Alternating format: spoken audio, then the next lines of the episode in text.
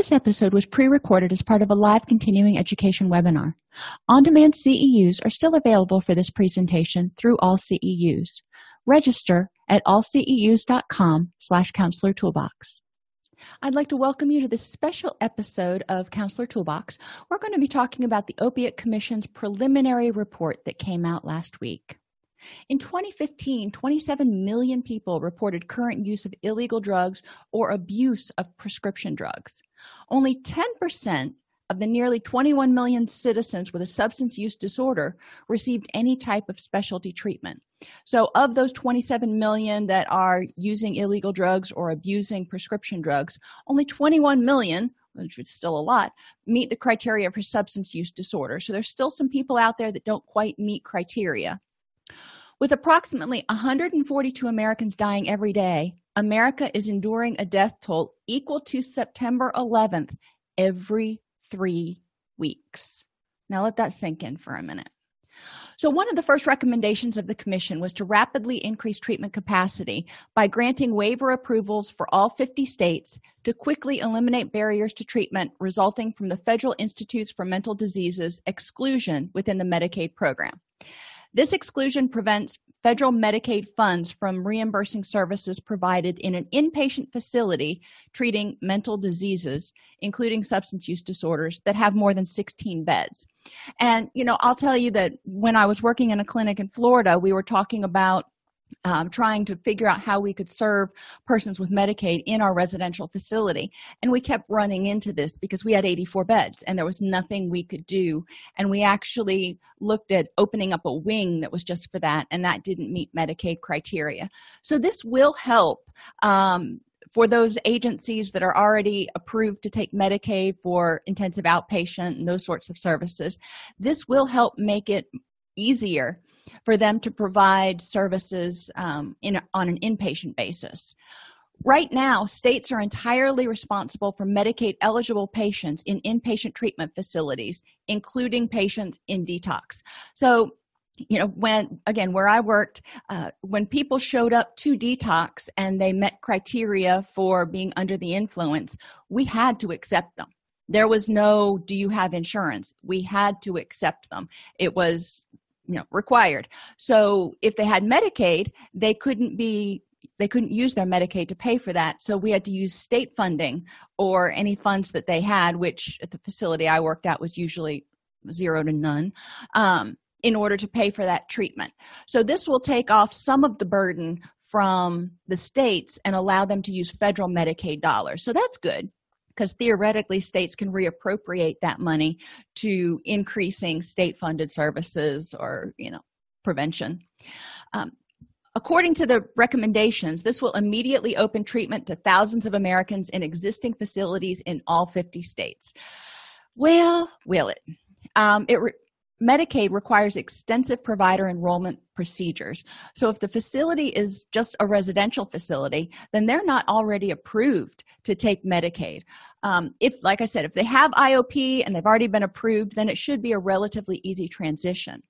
Medicaid documentation and who can provide what services and knowing the ropes, so to speak, of Medicaid. Also, um, is kind of challenging. So the staff is going to have to be completely retrained on how to do their notes. Um, Medicaid bills in increments of 15 minutes uh, for a lot of services. And there are certain services, such as group, that can only be provided by specially trained providers. And you can't just use someone who doesn't have a degree to provide group counseling services. So, what we're looking at is a shift in the way that services are provided and the requirements which agencies are going to have to get up to speed with. And it'll require extensive modifications to the electronic health record and policies and procedures for those agencies, again, that don't already bill Medicaid because there are different billing um, methods, especially that whole 15 minute increment thing, that are important to look at. And Medicaid does care whether you round up or round down if you are in the middle of a 15 minute segment. That will be important to prevent agencies from having to do, have a lot of paybacks. So, along with that, you know, the agency or the commission did not recommend this but i would put out there for agencies that are looking to um, become medicaid certified or approved that they require any person that's working in their facility from technicians and clinicians and managers to receive specially training in addictions counseling. This will make sure that people providing services are able to bill for services under medicaid. For example somebody with a bachelor's degree with specialized training in behavioral health disorders, human growth and development, evaluation, assessments, treatment planning, basic counseling and behavior management interventions, case management, clinical record documentation, psychopharmacology, abuse regulations, and re- recipient rights. That is a laundry list of training that most agencies are not going to provide their techs. But if this person has a bachelor's degree and has this specialized training, then they are able to do and bill for biopsychosocial evaluations and group therapy services, group counseling and day treatment programs, community support and rehabilitative services, clubhouse services, and therapeutic behavioral on site support services with persons under 21 in many states. Now, each state has their own little Medicaid requirements, so you need to double check that in your state. Um, I'm basing it off of Florida, which I know the best. Now, if the person that your if your employee does not have a bachelor's degree, that doesn't necessarily mean that they don't have a job anymore. What we need to look at is can they get certified as a recovery peer specialist, a recovery support specialist, or a behavioral health technician. So even if they don't have a bachelor's, but if they're certified by the state, then they can provide and bill for certain services under Medicaid.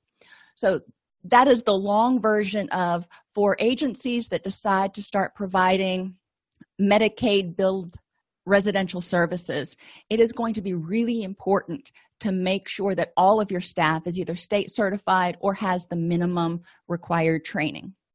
Prescriber education fewer than 20% of the over 1 million prescribers licensed to prescribe controlled substances have patient training on how to prescribe opioids safely. So just think about that you know dentists oral surgeons physicians surgeon surgeons anyone who can prescribe opioids only 20% one in five ever received any training on how to prescribe opioids safely. Only 20% receive training on how to screen for addiction or what to do if a patient becomes dependent on substances or presents with a substance use disorder. So if someone comes in and they're already experiencing a substance use disorder many clinicians many doctors and and dentists and stuff have no idea what to do about that how to make the referral how to help them get treatment or even how to screen for somebody who may currently have an addiction. The recommendations also go on to say that it's important to mandate prescriber education initiatives with the assistance of medical and dental schools to require all drug enforcement administration registrants so people who write prescriptions to take a course in proper treatment of pain. Now this is really important. What is proper treatment of pain? We have gotten away from treating pain that is excruciating to treating pain because people think they should be pain free all the time which is one of the things that leads to overuse of pain medications the recommendations are also to work with partners to ensure additional training opportunities, including continuing education courses for professionals to help them know how to screen, what to do if somebody comes shows up and they've already got a substance use disorder, if they become addicted, and how to prescribe opioids safely and it's recommended to promote the expanded implementation of the CDC guideline for prescribing opioids and chronic pain. And you can Google that and look at the guideline, it's not that difficult. Um, it's important to note that four out of five new heroin users begin with non medical use of prescription opioids. Now, I do want to point out that of those four out of five, not every one of those people was the prescription theirs it could have been junior getting the prescription out of mom and dad's medicine cabinet it could have been roommate taking it it could have been someone who had the prescription opioids selling them to somebody else or giving them to somebody else that was a friend or whatever, which none of those are okay. But I want to point out that it's not necessarily the prescribee that becomes addicted to the prescription opioids. Another recommendation was for medication assisted treatment. Medication assisted treatment has prov- proven to reduce overdose deaths, retain people in treatment, decrease the use of heroin, reduce relapse, and prevent the spread of infectious diseases. So, there's a lot of benefits to medication assisted treatment. And I do want to point out that in most cases, medication assisted treatment is two years or less. This is not a lifetime thing. In order to keep somebody on medication assisted treatment longer than two years, especially methadone, um, you have to make really clear arguments about why this is medically necessary. Most methadone clinics and medication assisted treatment facilities. Use that two years to help the person wean off of the opiates m- learn how to manage their pain and yes they wean off of the medication assisted treatment as well. Um, learn how to manage their pain learn how to manage their stress and develop the skills they need to stay clean and sober of important note is that only 10% of con- conventional drug treatment facilities provide medication assisted treatment for opioid use disorder. So, right now, when you go into a drug treatment facility, most of the time it's a detox process. And that's not exactly how some people want to do it. So, some people don't seek treatment. Um, by the same token, it's important to recognize how many people are currently in conventional drug treatment that have opioid use disorders. We need to figure out a better way to treat this group of people, which could be making medication assisted treatment available. To give you an example of how easy it is to access method, medication assisted treatment or methadone, there's only 12 methadone clinics in the entire state of Tennessee. And other places have um, applied to open medica- um, methadone clinics in Tennessee, and they've been denied. The state doesn't see a need for it despite the alarming number of deaths. One of the things that I like about methadone clinics as opposed to office based prescription of Suboxone or you know buprenorphine is the fact that office based prescribers of methadone assisted tre- or medication assisted treatment are not required to provide the counseling and support which is required underline underscore bold required of methadone clinics. So when somebody goes to a methadone clinic even if they're getting suboxone they are still required to go through the counseling and receive the skills and get a biopsychosocial assessment to figure out how can we help this person stay clean and sober? How can we help them get the wraparound services that they need? And i use the term clean and sober pretty pretty loosely. I just don't want them to relapse. What is recovery for one person may be different than recovery for another, but I want them to get to a place where they are healthy. Veterans and Medicare recipients have even more limited access to affordable medication assisted therapy from qualified professionals. There are very few MAT approved doctors and, and clinics in the Veterans Administration system. So, veterans who often have chronic pain issues and do have a history of um, opioid use that's a that's a higher percentage in that in that group have even less access than the general population. Oh my gosh that's mind-boggling. And medicare in most cases does not pay for medication assisted treatment.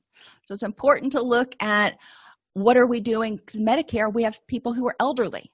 Now people who are elderly start feeling a lot more pain and we probably will see a lot more opiate use and or abuse in that population. How can we manage their pain? That's what i'm looking at. Even if we're not talking about getting rid of opiate addiction if we can prevent grandma from getting addicted to opiates that's awesome. We need to look at different ways we can help manage pain in the elderly, in veterans, and in the general population. Another recommendation from the committee was to immediately enhance access to medication assisted treatment, requiring that all modes of medication assisted treatment are offered at every licensed medication assisted treatment facility. Now, if they mean every methadone clinic, that's really not going to expand services that much. If they mean every doctor's office that's approved to uh, prescribe buprenorphine or suboxone that's huge because that means that those doctors offices will also be able to prescribe methadone and you know any of the other medication assisted treatments like vivitrol. Um, so that's huge if that's what they meant. I'm hoping that's what they meant. And the recommendation to partner with the national institute of health and the industry to facilitate testing and development of new medication assisted treatments right now for chronic pain there aren't a lot of things out there um, SSRIs, your selective serotonin reuptake inhibitors, can help with some chronic pain, but it's not a pain reliever by any means. Uh, the drug, um, and the name escapes me right now, I'll think of it in a minute. Um, but there are uh, Neurontin, uh, gabapentin is out there, and that does help with certain neurological pain. So that's another one to have on the radar that's not an opiate. But then the rest of them are pretty much opiates. So if you have somebody who you know for whatever reason does have intractable chronic pain how can we help them in a way that's not going to harm them?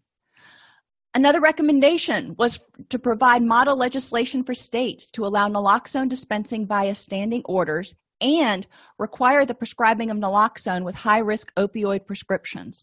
So, if you go in and you have surgery and they prescribe a high risk opiate, which they didn't define what those were, if it was all opiates or just certain ones, but if they prescribe an opiate, then you'll also get a dose of naloxone with it. That way, if you accidentally overdose or if someone in your family takes your meds and overdoses, you have naloxone handy.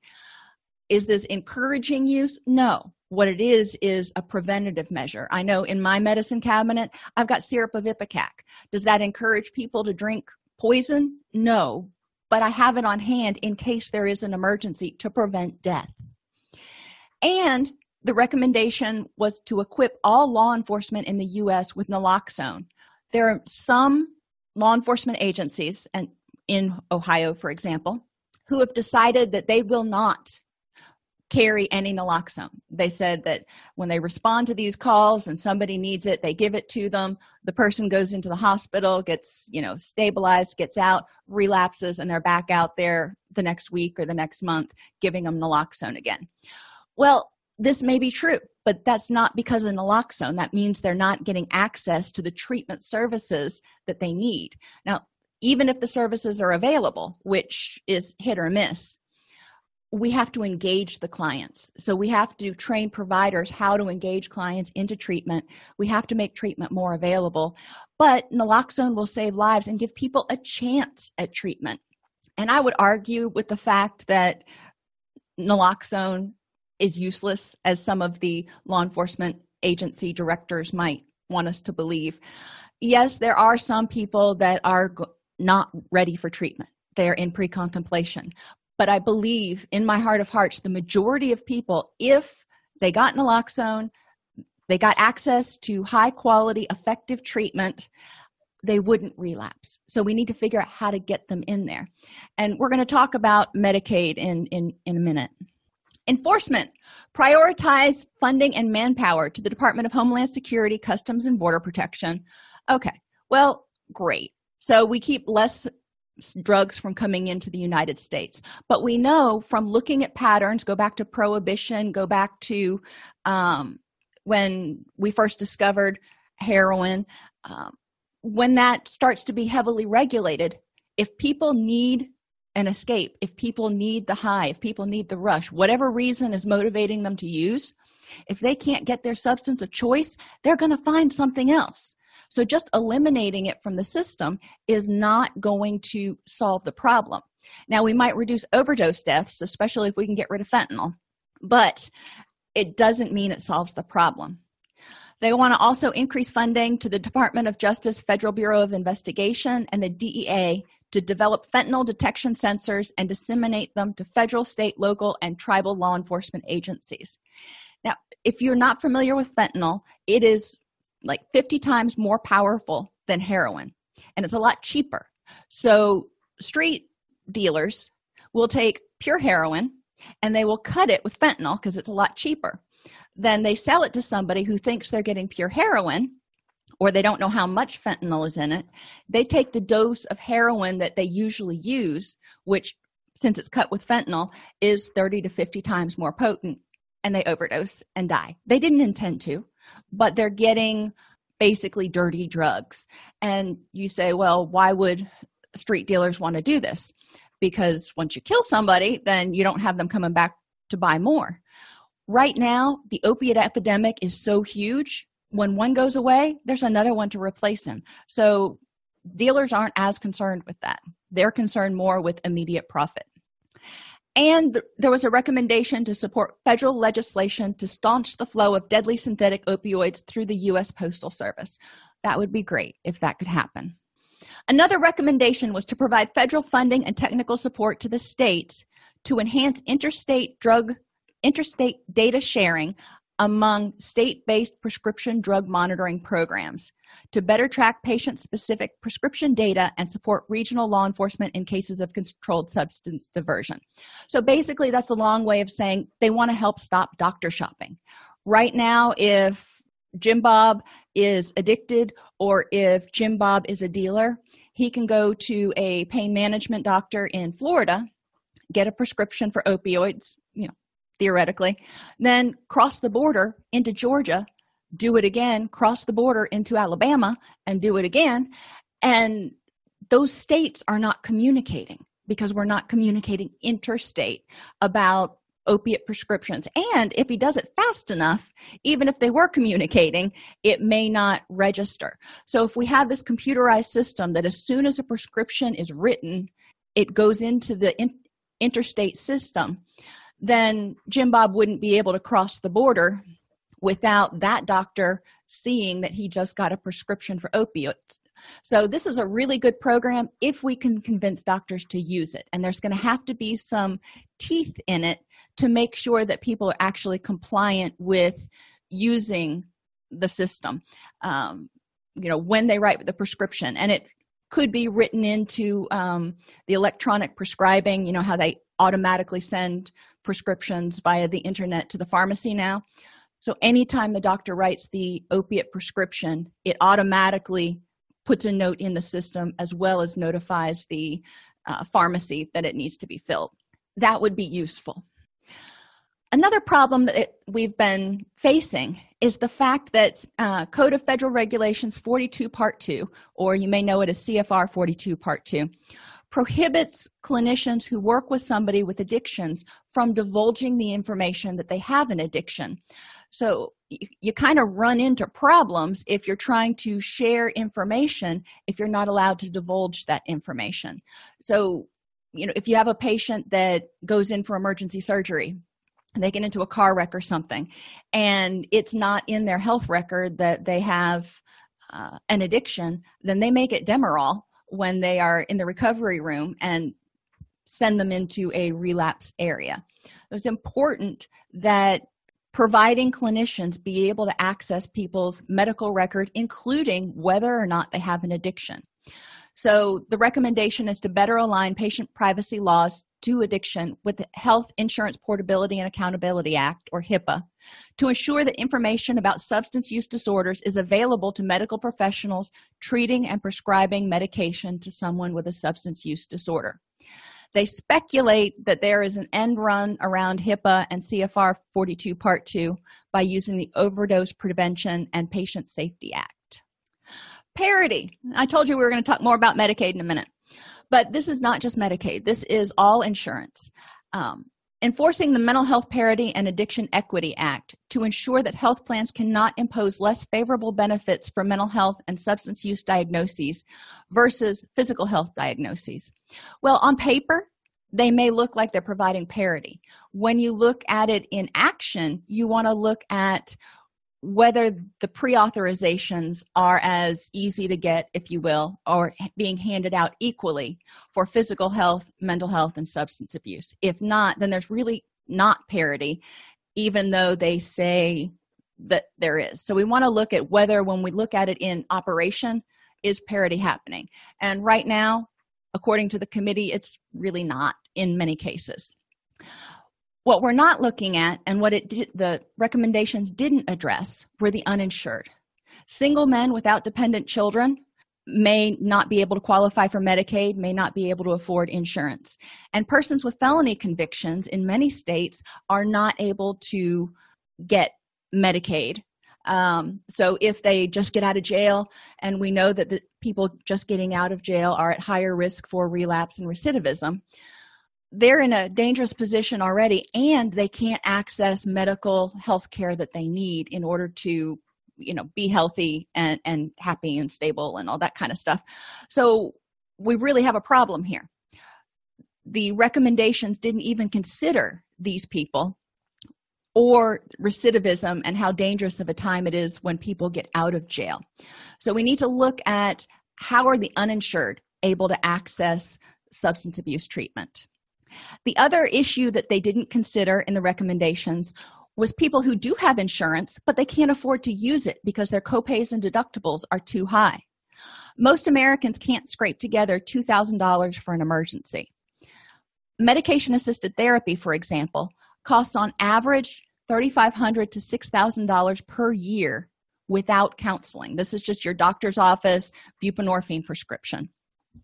Most people can't afford that. And when your deductible is over a $1,000 a year, you have to come up with that thousand dollars up front before insurance will even help you.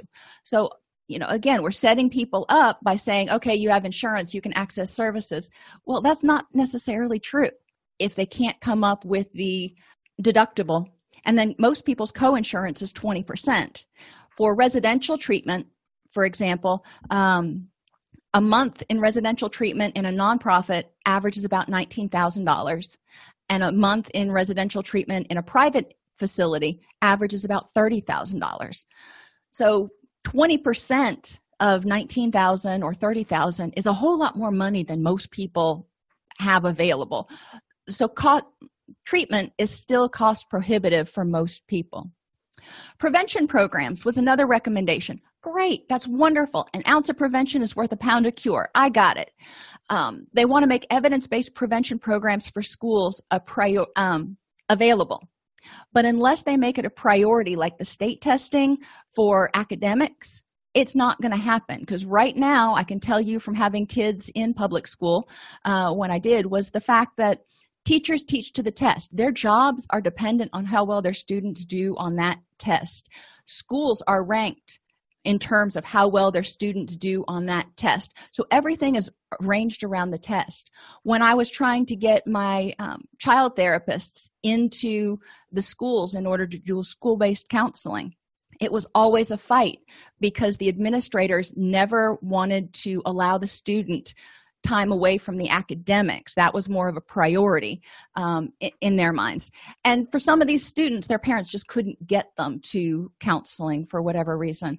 Uh, so school-based counseling was the best chance of providing continuous treatment. It also recommended tools for teachers and parents to enhance youth knowledge of the dangers of drug use okay let's enhance their knowledge. But we need to start doing that when they're knee high to a grasshopper. By the time they're in high school they've already googled most of it and some of them have already exp- exp- experimented with most of it.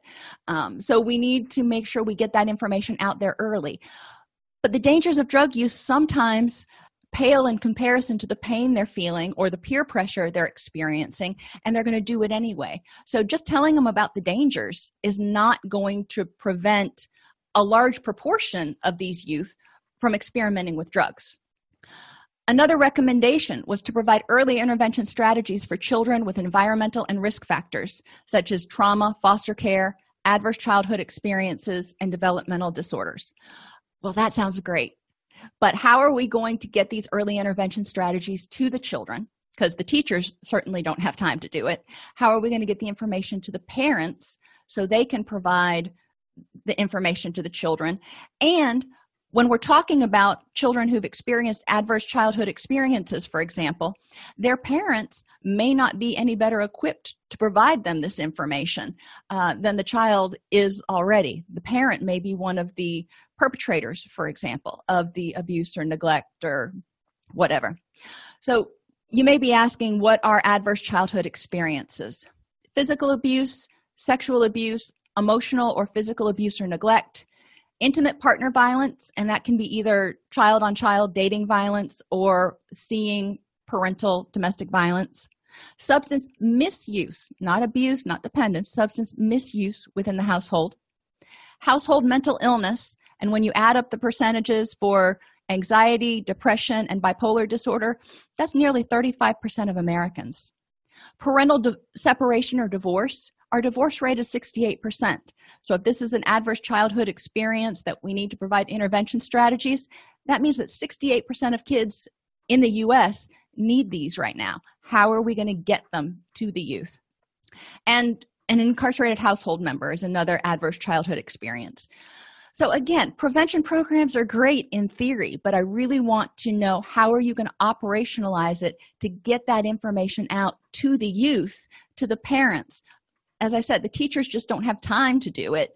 Um, so we need to make sure that we have some way to disseminate the information, even if that's allowing or mandating uh, prevention programs in schools so that agencies who want to go into schools to provide these services are have an easier road with getting into the schools instead of having to fight against annual testing requirements. Pain scaling, the examination of the need for satisfaction with pain level as a satisfaction criteria through which a healthcare provider is evaluated, um, is an important recommendation because right now, healthcare providers are evaluated on how well are you managing your patient's pain.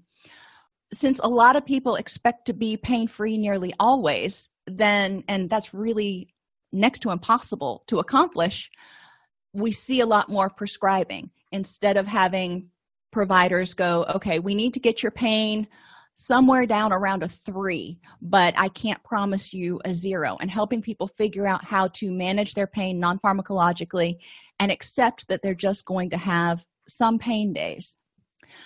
Treatment program improvement. They recommended improvements in treatment programs based on adherence to evidence-based practices. That's wonderful what they didn't consider was the fact that evidence-based practices to implement them correctly or to fidelity means that people have to or agencies have to train their entire staff on this evidence-based practice. And for most ebps that means bringing in a consultant to provide the training and that is expensive. You know anywhere from five to fifteen thousand dollars to get a consultant to come in to provide this training. And some ebps even require ongoing consultation for two years after the beginning of implementation. So there needs to be some money to the agencies in order to provide the ability for them to train their staff in ebps and implement them. They also want to encourage enhancement of the continuum of care. And this is something that I've always kind of complained about. Going from residential to which is 24/7 controlled situation back out to life on life's terms and once or twice a week aftercare and theoretically 90 meetings in 90 days if it's a 12 step program that's not enough that's like taking a high school student who has had regimentation their entire life going to public school knowing when things need to be done and you know having a curfew and all that kind of stuff the first year they go to college. We see a huge dropout rate and failure rate in college freshmen because they are unable to make that huge transition.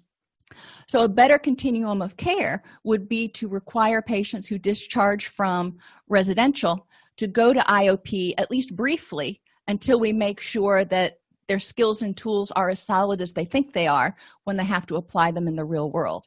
And then quickly step down to aftercare. Looking at outcome measures to figure out what we're doing well and enhance doing that. And educate patients on quality treatment, helping patients understand what options are out there. Because sometimes patients feel like there's only one way, and if this way doesn't work for me, then I'm kind of screwed. That's not it. There are so many different treatment approaches that it's important to help patients realize that maybe this doesn't work for you. Let's look at this other option over here. But they need to know there are options available. Other areas identified for evaluation include targeted data collection and analytics needed to identify most effective prevention and treatment strategies, quality treatment access programs, and ways to aid law enforcement activities. Another recommendation was to develop a behavioral health surveillance system run through the CDC that tracks prevalence rates, treatment modalities, and comorbidities with other illnesses in real time. So, if you've got a client that has opiate dependence, an eating disorder, major depressive disorder, and lupus, you know, we want to look at what's co occurring and are there specific treatments. The st- statisticians can take that data and say, for this population with these particular characteristics this treatment works better than that one. Because right now we're kind of spitting in the wind a lot of times when we start trying to provide treatment to people because we're starting with well this generally works and if it doesn't work then we can look at something else. This surveillance system would help us narrow it down so people have a better chance at success their first time I hope that gave you a general introduction into the recommendations of the Opiate Commission. And, you know, they made some really good steps, and I'm hoping that they actually put the money where their mouth is and are able to operationalize this in a timely fashion. Thanks for tuning in. If you enjoy this podcast, please like and subscribe either in your podcast player or on YouTube. You can attend and participate in our live webinars with Dr. Snipes by subscribing at allceus.com slash counselor toolbox. This episode has been brought to you in part by allceus.com, providing 24-7 multimedia continuing education and pre-certification training to counselors, therapists, and nurses since 2006. Use coupon code Counselor Toolbox to get a 20% discount off your order this month.